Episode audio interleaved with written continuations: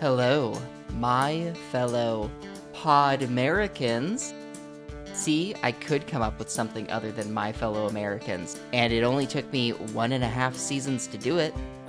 My name is Duncan, and this is Better Than Washington, the podcast that reviews presidents in a comparison based context.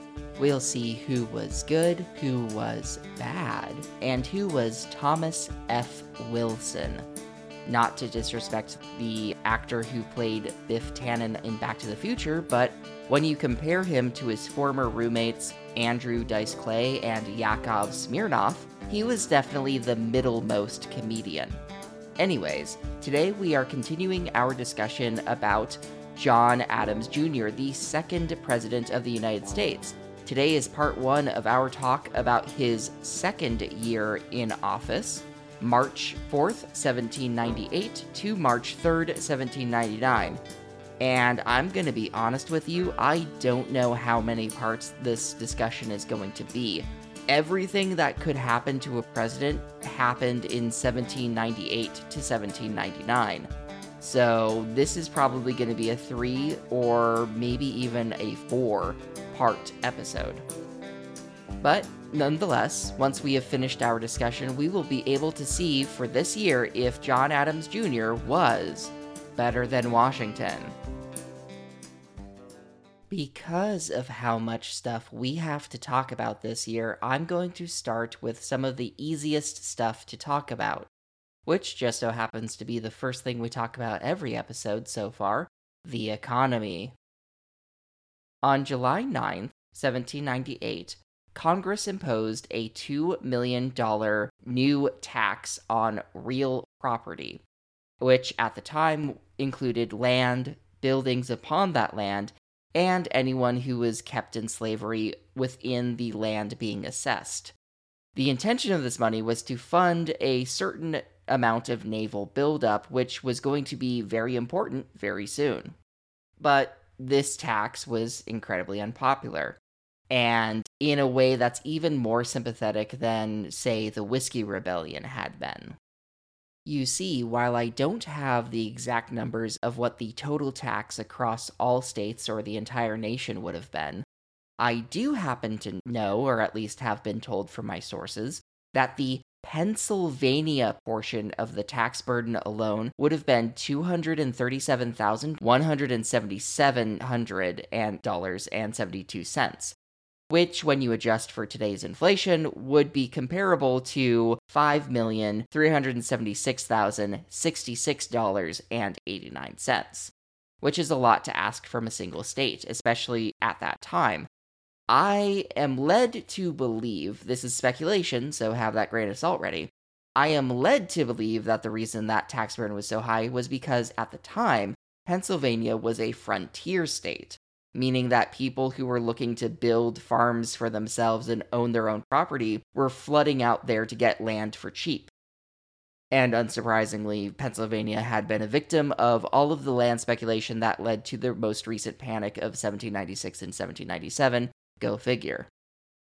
So, not only would Pennsylvania pay a steep price for this tax burden, but the specific residents of Pennsylvania who would have paid that price a large portion of them were German American immigrants.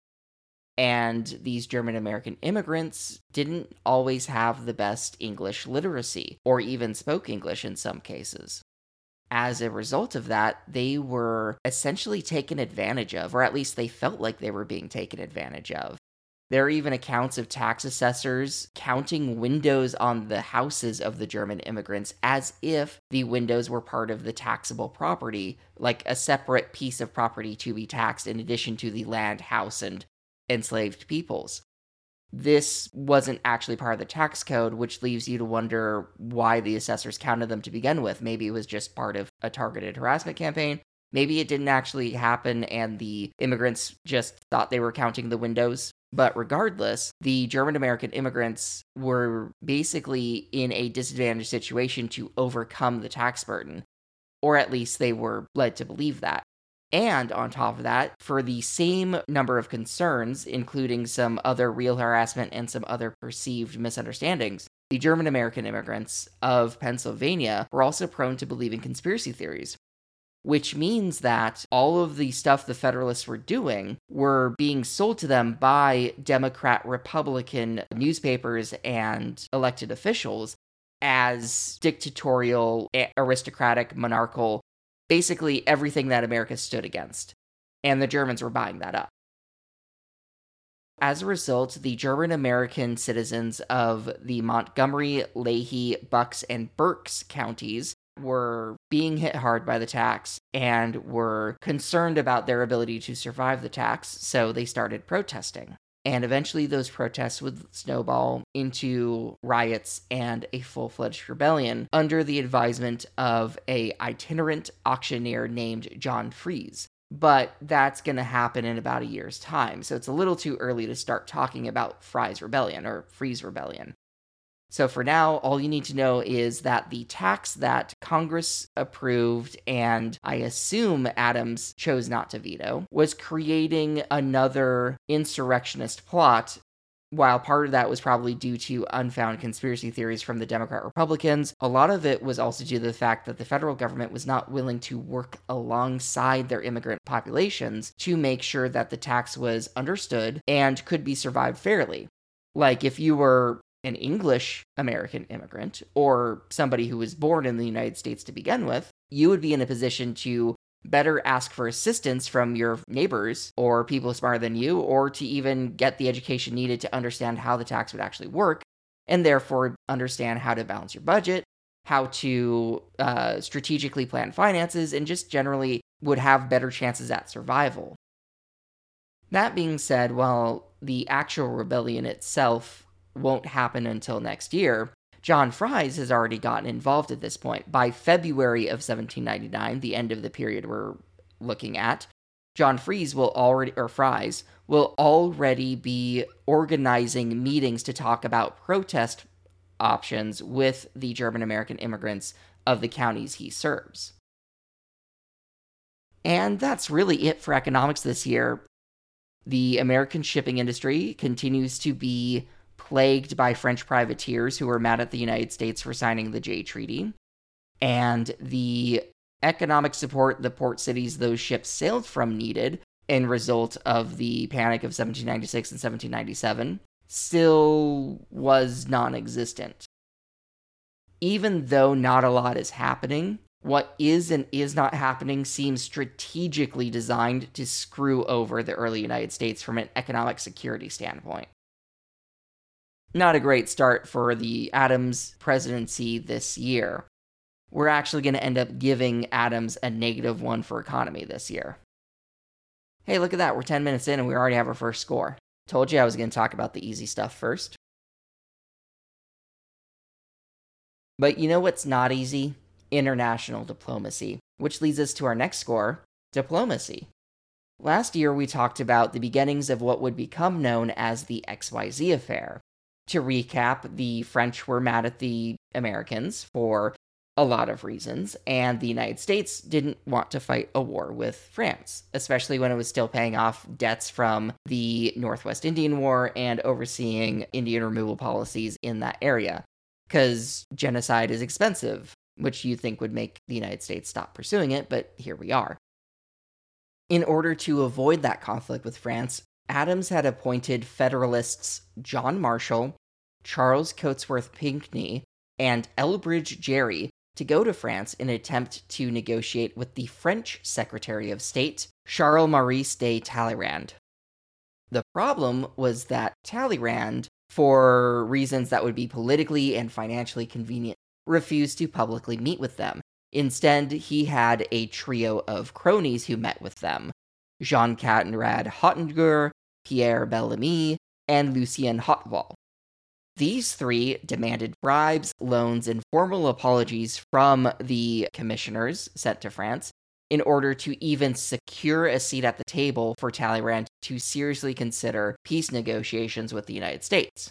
Elbridge Gerry, who was the least Federalist and most interested in at least trying to do his job, was trying to find a way to negotiate with these three in order to get a path established to the formal negotiating table. And I don't know if he would have actually gone for the bribes or not, but, you know, if you're trying to prevent a war, you got to do what you got to do. Meanwhile, Marshall and Pinckney just completely shut out these guys and refused to do business with them, thereby terminating the desperately needed peace negotiations before they even began, because they were too offended at the notion that the United States had to pay money that technically they already owed to France.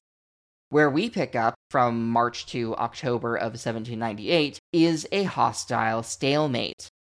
Eventually, Talleyrand, sensing the tension in the air and how serious the United States is about not just bending the knee to France, decides that it's probably a good idea to at least try and speed up this negotiation for the negotiation process.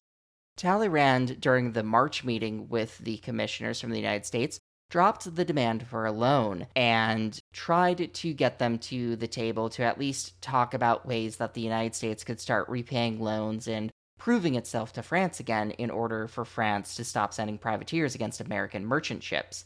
But by this point, the stalemate had become a full impasse. It's also worth noting that March is when the letters that Elbridge Gerry, John Marshall, and Charles Cotesworth Pinckney were mailing back to the United States finally made it to President John Adams' desk, meaning that Adams has finally realized just how bad the negotiations are going. Eventually, Marshall and Pinckney, again, the pearl clutching stepmoms who are too ashamed of the notion of bending their morals in the name of peace to try and do their job as peace negotiators, decided that they were no longer willing to spend one more minute in France and attempted to leave in March. They were delayed until April. Talleyrand wanted to create some diplomatic advantage for himself by making it seem like the Americans were the obstinate ones, which I mean, they were both the obstinate ones, but regardless. So his grand plan was to not give Marshall and Pinckney their passports back. He tried to force them to promise to return to France for future negotiations in order to receive the passports, so that way, if Marshall and Pinckney did not return, Talleyrand could accuse them of breaking off the negotiation. But unfortunately for Talleyrand, Marshall and Pinckney were more stubborn about not giving him anything than he was about keeping them in France.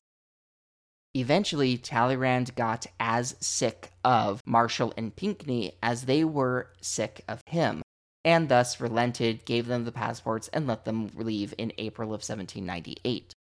Gerry, on the other hand, remembered that he had a specific job to do stop a war from happening. It also helps that Talleyrand sensed that Gerry was the only person willing to maybe consider his demands and therefore had isolated him and buttered him up as like the last hope for peace.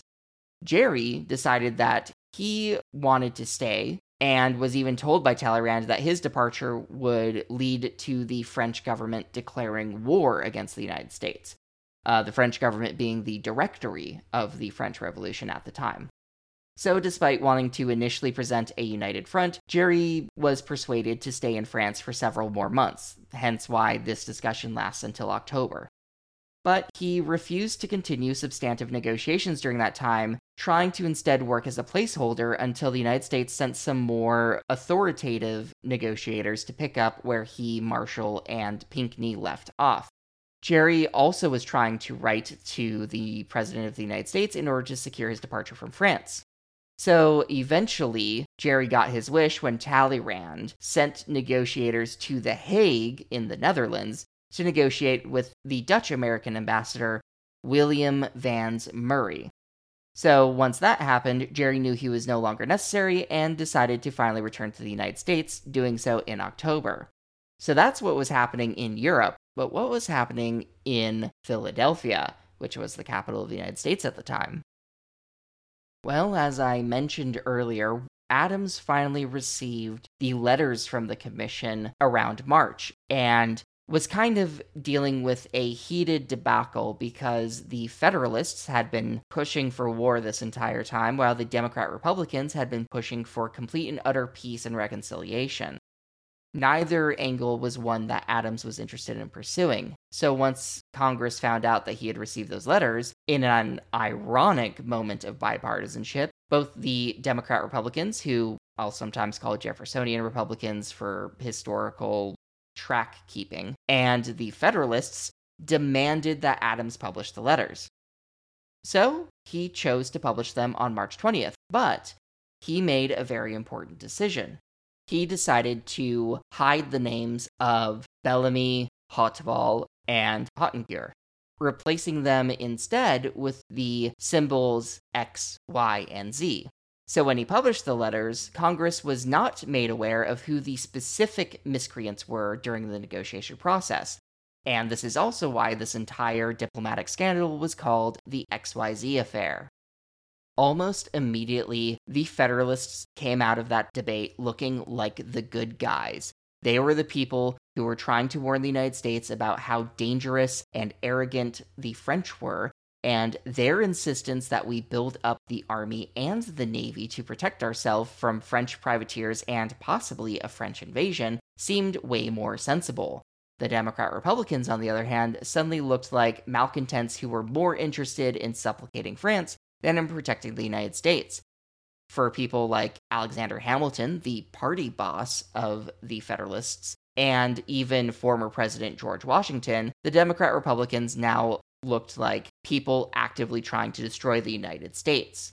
Therefore, it was very easy for Congress to suddenly authorize the acquisition of 12 frigates and other forms of military preparation, which was a natural part of Adams' desire to make the American military as strong as possible, regardless of potential threats. And then it also led to Congress voting to nullify the 1778 Treaty of Alliance with France and to authorize attacks on French warships, which was also the exact opposite of what Adams wanted because Adams still wanted to get France to the negotiating table to figure out a way to avoid a war. But thanks to the partisan actions of the Federalists that were fueled by the XYZ letters and the XYZ affair, war was now on the horizon. Well, a kind of war, a sort of war, a war that's not really a war. We'll talk about that next episode. Of course, while the damage of the XYZ affair may have already happened, the actual scandal itself was still wrapping up a bit. So Marshall and Charles Cotesworth Pinckney finally make it home, and they do so before Elbridge Gerry, which means they have a captive audience with nobody to refute their claims until Gerry gets back home. Therefore, it's incredibly easy for them to paint Gerry as the reason why the negotiations fell through, feeding into the Federalist spheres, by which I mean Alexander Hamilton spheres, that Gerry was too soft on Federalist Party line to be a real Federalist and therefore should have been not entrusted with the Peace Commission, despite being the person who was actually trying to do his job. As a direct result of this, Gerry decided to abandon the party and spent the rest of his career a devout Democrat Republican, well, not really a devout Democrat Republican, more like a centrist Democrat Republican. And in turn, when he becomes governor of Massachusetts and is presented with a bill to prevent the Federalists from taking over the state in the next election, Gerry signs a law that allows the Democrat Republicans to redraw district voting lines into insane, crazy shapes, one of which looked like a salamander. And thus, Elbridge Gerry invents gerrymandering, one of the greatest scourges of American politics to this date. And of course, it also is given the name because of that one weird, funky looking district. It was Gerry's salamander. It was a gerrymander. Of course, no dramatic story worth its salt is interesting if you only tell one side of it. So, how did Europe react to the XYZ affair? Talleyrand, for starters, was in a lot of trouble because the French Directory, the government of France at the time, had completely trusted him to take the negotiation process seriously, even though it was their demand to receive the formal apology from the United States, the rest of the shenanigans that went down were apparently unauthorized.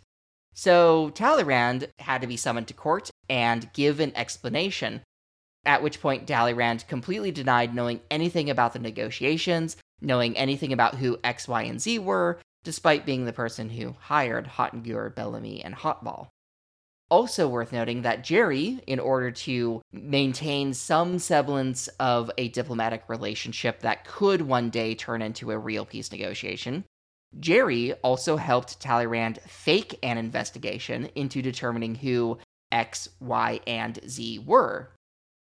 In exchange, Talleyrand confessed to Gerry that Hottinguer, Bellamy, and Hauteval were in fact his cronies, and they weren't just people trying to take advantage of the commissioners. Actually, the fact that there was a doubt about Hauteval, Bellamy, and Hottinguer being cronies of Talleyrand at all kind of makes Marshall and Pinckney seem a little bit more sympathetic, because if they thought that these were just scam artists taking them for a ride, it makes more sense why they were not willing to pay money or pursue serious conversation. Regardless, this confession helped convince Gerry to continue fighting for peace with the French, which Adams attributes to keeping the Quasi War as small as it was and softening French policy towards peace. Talleyrand himself was apparently shocked by how willing the United States was to fight France. So, after two years of a conflict that's kind of like a war, but sort of not a war, but in the weird space where it is both a war and not a war, Talleyrand will eventually start fighting for peace legitimately, no questions asked, no bribes required. This will lead to him working extensively with William Vans Murray to make the Convention of 1800 happen. What that convention is and the weird conflict that is kind of like war but not really a war will make more sense in a future episode. So, that is obviously the biggest diplomatic event of the year, and it's also the worst diplomatic event possibly in the United States history.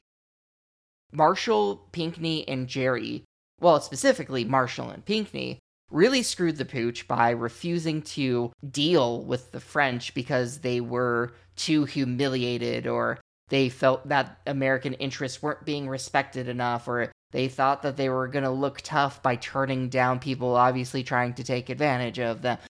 Listen, I'm not saying that their opinions were wrong. What I am saying is that if your job is to pursue peace, especially on this podcast where the only way to get a positive three in a war score is to not have a war happen, we really want to see you fight tooth and nail for peace. And if you're not willing to compromise on your morals to do that, then you need to find a way to create avenues of peace negotiations, no matter how far outside the box you have to think. And instead, Marshall and Pinckney sat in a corner and pouted. We could also be mad at Gerry for not thinking outside the box because even though he was willing to work with Talleyrand, he was still running into the same kind of brick wall that everybody else was because even Gerry knew he would not be able to get France the money it wanted. It was a complete failure, and since we're only judging American presidents here, we kind of only have the Americans to put the blame on. We can be mad at the French too, but Adams doesn't get to control the French, so Adams isn't going to be affected in his score by what the French do. It is worth noting that this is not the only diplomatic event of the year, however. On October 2nd, while Elbridge Gerry was finishing his boat ride back to the States, the Treaty of Tellico is signed into law between the United States and the 39 chiefs and warriors of the Overhill Cherokee Nation.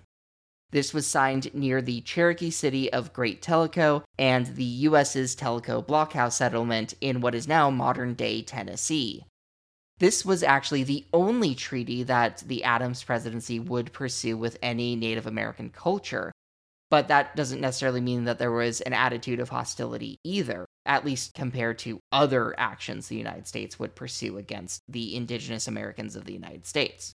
Rather, it was more like they were wrapping up all the other peace treaties and settlements that the Washington presidency had overseen, and thus the Treaty of Tellico was their only new opportunity for a new treaty. The treaty declared that perpetual peace between the Cherokee and the United States would be maintained, and the current borders between the United States and the Overhill Cherokee lands would also be maintained. But the Cherokee had to not secede, the other one. The Cherokee had to give up the lands that would become eastern Tennessee, and the U.S. promised them $5,000 upfront and $1,000 annually in exchange for that land. The Overhill Cherokee Nation and the United States also agreed to pay for horses for either group of people stole from each other, and they maintained that the Kentucky Road, which ran through a corner of the Overhill Cherokee Territory, would be open to use for free trade between both the United States and the Cherokee. And in addition to all that, the Overhill Cherokee were saddled with a U.S. Indian agent who would live among them to help enforce the treaty, which meant that the Overhill Cherokee had to give up some land for that agent's, quote, temporary use. We have talked about the crappiness that these peace treaties are in a previous season, but we also talked about in that season how, because this is a comparison based context, there's an unfair fairness we have to pay to them, where because they're not the worst examples of genocide, in so much at least that they're a form of cultural destruction that still leaves the people of the culture alive. They're not as bad as they could have been, and therefore aren't as much a penalty as maybe they should be. But honestly, like, by the same token, I should be giving every president up until Abraham Lincoln a negative three for civil rights because slavery still exists. I gotta do some things to keep the podcast unpredictable and interesting. But regardless, if you hate this treaty, you're right. Then, on November 28th of 1798, the United States established a trade route with the civilization that would eventually become Uruguay. I say that in such a weird way because I couldn't quite get a clear answer on what the name for Uruguay was at the time, but still, new trade route, which means new friends, so less people to go to war with. That's neat. And then on January 30th, a perhaps more controversial approach to diplomacy that I'm still going to somewhat agree with happens when Adams signs the Logan Act into law. Let's cycle back to the tail end of 1798. The XYZ affair has ended in disaster, and the only avenues to peace with France appear to be the dedication of Elbridge Gerry, the professionalism of William Van Murray, and the desperate survival instinct of Talleyrand, who knows that if he screws up again, the French Directory are going to send him to the guillotine. Or at least that's the impression that I get from Talleyrand's desperate need to suddenly negotiate with the United States.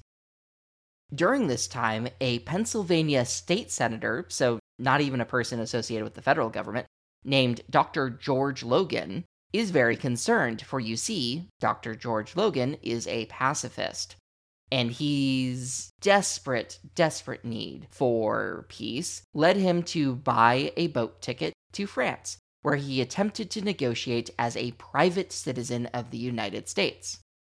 Unsurprisingly, Logan was also a Democrat Republican, which meant that he had these rose colored glasses about the French commitment to peace, liberty, and justice.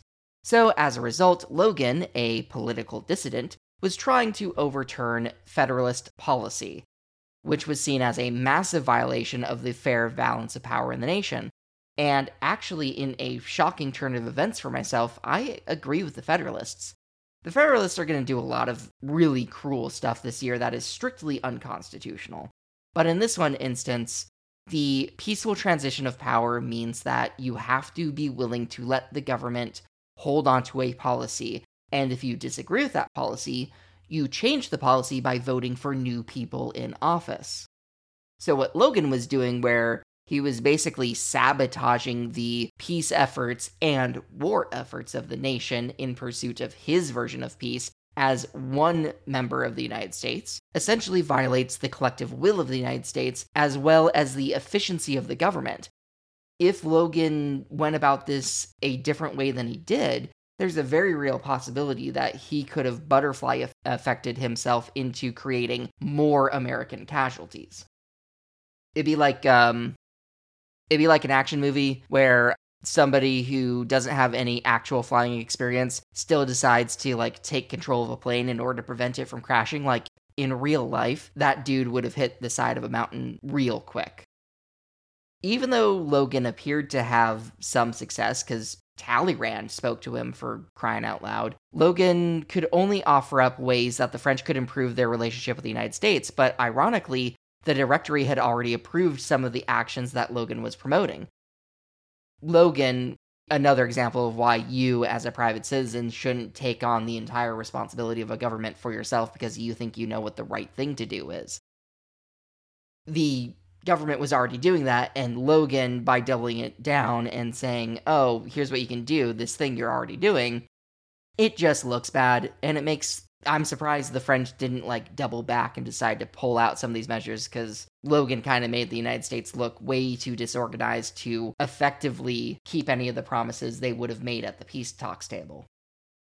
Eventually, Logan made it back home, and the Federalists needed to act because they didn't want even more Dr. George Logans to run amok and ruin their plans for how to get themselves out of a conflict with France. Thus, the Logan Act was passed and, as I said, signed into law on January 30th, 1799. The Logan Act was actually Pickering's idea first as a way to prevent private citizens from undoing public policy.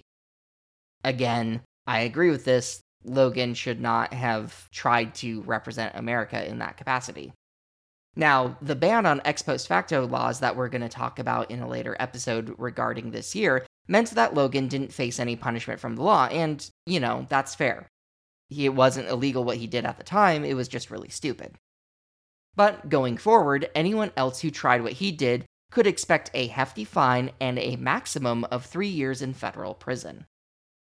Where does that leave our score for diplomacy?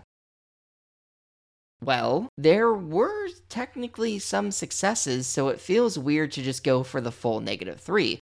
When you're looking at war with one of the major superpowers of the world at the time, which France was, getting to make new friends is really important because those new friends can make sure that you're financially secure enough to survive that conflict setting up trade with what was going to become Uruguay was a pretty big deal, bigger than it might seem on the surface.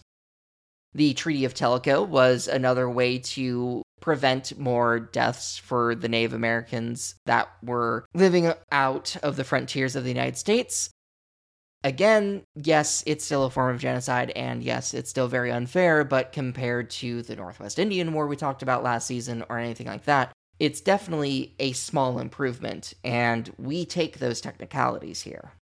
And then, of course, the Logan Act was also good because it made sure that no random whack job on the street could just run to another nation and ruin everything for everyone. I mean, could you imagine if Tucker Carlson just like flew to Russia and threatened to nuke Russia because he wanted to end the war in Ukraine? I know there's like 18 ridiculous things I said in that sentence, but still, Imagine if he could just do that and there was no law stopping him from doing that. That would be really bad, and the consequences could be very real. So, yes, some good things happened this year. Even if they're questionably good, they're still good. But we cannot, and I truly mean we cannot, understate just how bad the XYZ affair was. France was the largest military, at least in terms of land based militaries, in the world.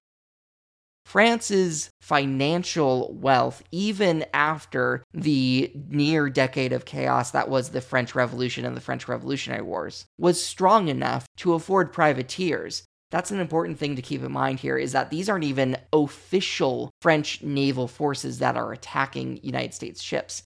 These are pirates hired by the government to attack American ships. And at any point in time, they could have flipped the switch to go full aggro on the United States. I mean, they already declared war with literally the entire continent of Europe. And at this point in history, they are winning that war. So to also attack the United States could have been the death of the nation only eight years into its existence actually nine years into this existence at this point, so pardon me for that. John Adams is getting a negative two for diplomacy this year, which means between economics and diplomacy, we're already looking at a negative three. That's a yikes, dog. But like I said, this year is an intense one, and it is going to take multiple parts to get through, so it's a little premature to say that this is the worst year on record yet. Because we still have war civil rights, integrity, and bipartisanship to look at to see if John Adams truly is worse than Washington. Wait, that's not the name of the podcast. To see if John Adams is better than Washington. Maybe we should cool down with some interesting history facts. During March of 1798, the Irish Rebellion of 1798 began when the Irish militia arrested the leaders of the Society of United Irishmen. Then, on April 26th, France, that superpower I was just talking about, managed to annex Geneva. Then, on June 4th, Giacomo Casanova, the Italian adventurer and writer who is the namesake of the modern day phrase Casanova, passed away at the age of 73. And on June 13th, Mission San Luis Rey de Francisca was founded in what is now Oceanside, California.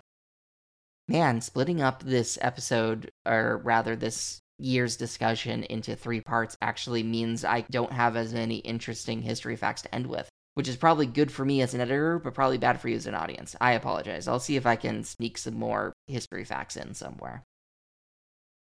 Wait, no, I have a few because there's also some interesting history facts that have no assigned date.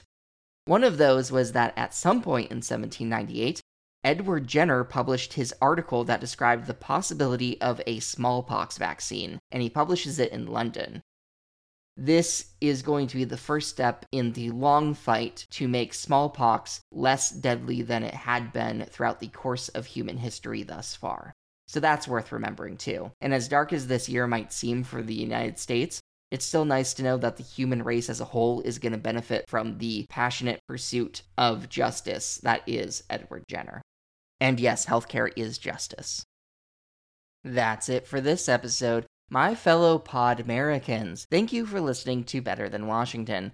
My name is Duncan, and I will see you all next time. Better Than Washington uses the song Americana by Mr. Smith under a fair use attribution license. You can find that song and the other works of Mr. Smith at the Free Music Archives. If you want to support the podcast, please give it a like and leave as many stars as you can on a review on whichever podcast platform you're using right now. You can also follow the podcast on Twitter at Than Washington with a capital T and a capital W. No promises that I ever post, but it technically exists. If you really like the podcast, you can also sign up to give monthly donations at anchor.fm slash better hyphen than hyphen Washington. Also, if you ever want to fact check me, I do my preliminary research on Wikipedia to see what happened, and then use resources I find online through Google search to corroborate select claims. It's from that I develop my opinion, which you're never obligated to agree with, but I still hope the information is useful to you. Resources online I found for this episode include some articles that are mostly about the Fries Rebellion, but also talk about the property tax that inspired the rebellion, from www.macungie.org and from Britannica.com. I also looked at the history.state.gov article talking about the XYZ affair in its entirety. Those links will be in the show notes of this episode on whichever podcast platform you're listening to right now. I hope you have a great day, everyone, and I hope you're enjoying the new nickname because, you know, I want everybody who listens to this podcast to be whatever they want to be. If that means you're an American, I want you to be an American. If that means you don't want to be an American but want to learn more about American history, I want you to do that too. So I figure Pod American's a fun name that I can finally throw out without feeling guilty about making people feel like they have to be Americans to listen to this show. Regardless, have a great day, everyone. My Pod Americans, farewell for now.